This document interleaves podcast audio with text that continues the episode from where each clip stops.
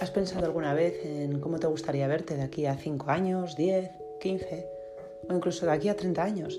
Si no es así, te invito a que te tomes hoy un tiempo de reflexión, párate, respira profundo cerrando los ojos y visualízate a ti mismo y a ti misma. Y piensa si la vida que estás viviendo en este momento, aquí y ahora, tiene algo que ver con esa persona en la que quieres convertirte.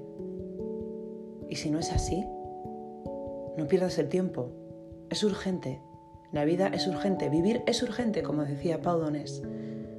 Ve a por aquello con lo que sueñas. Alinea tu mente con tus sentimientos y con tus acciones para poder llevar una vida plena, la vida que te mereces.